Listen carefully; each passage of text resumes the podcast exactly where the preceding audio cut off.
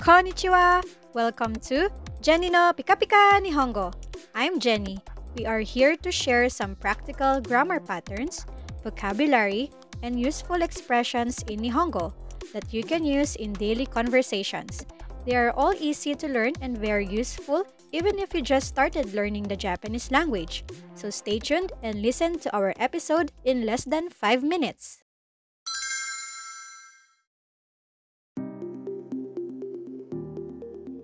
Today, I invited one of my colleagues, Kling Sensei, to explain our expression of the day.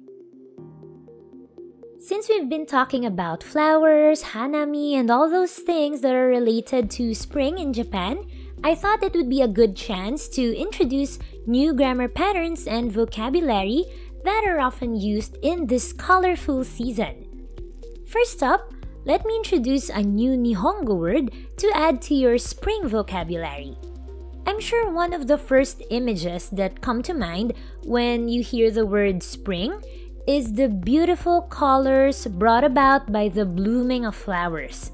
So today, I'd like to introduce the Japanese word for the verb to bloom.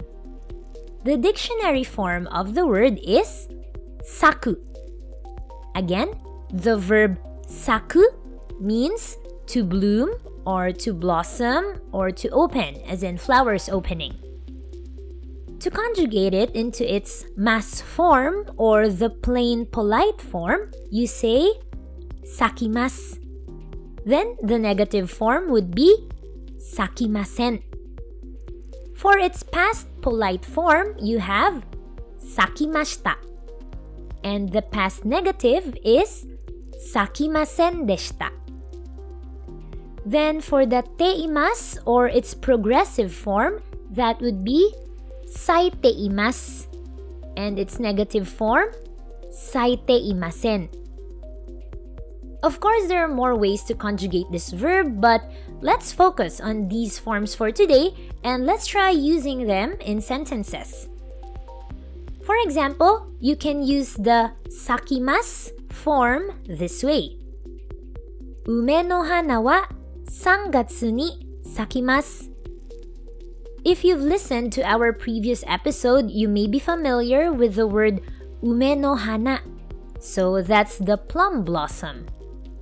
Next, there's the word sangatsu, which is the month of March. Therefore, this sentence means plum blossoms bloom in March. You may also use the word for spring which is haru instead of a specific month. For example, you can say Sakura wa haru ni sakimasu. Cherry blossoms bloom in spring. So to create your own sentence, you can follow the pattern blank wa blank ni sakimasu. So the first blank is the flower's name and the second blank is when the said flowers will bloom.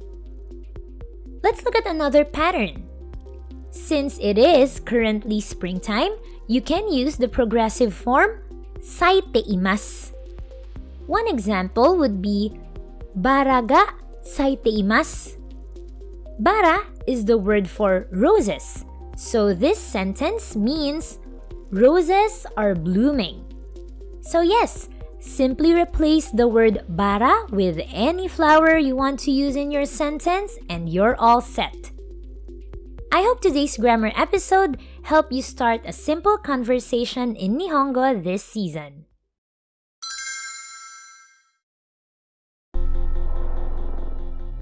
And that's today's episode of Jenni no Pika Pika Nihongo. Thank you for listening and I hope you learned something new today. Don't forget to follow and join me again next time to learn more Pika Pika expressions. Please check out Jenni no Pika Pika Nihongo on Facebook. You can find the link in my profile. Mata ne, which means see you later.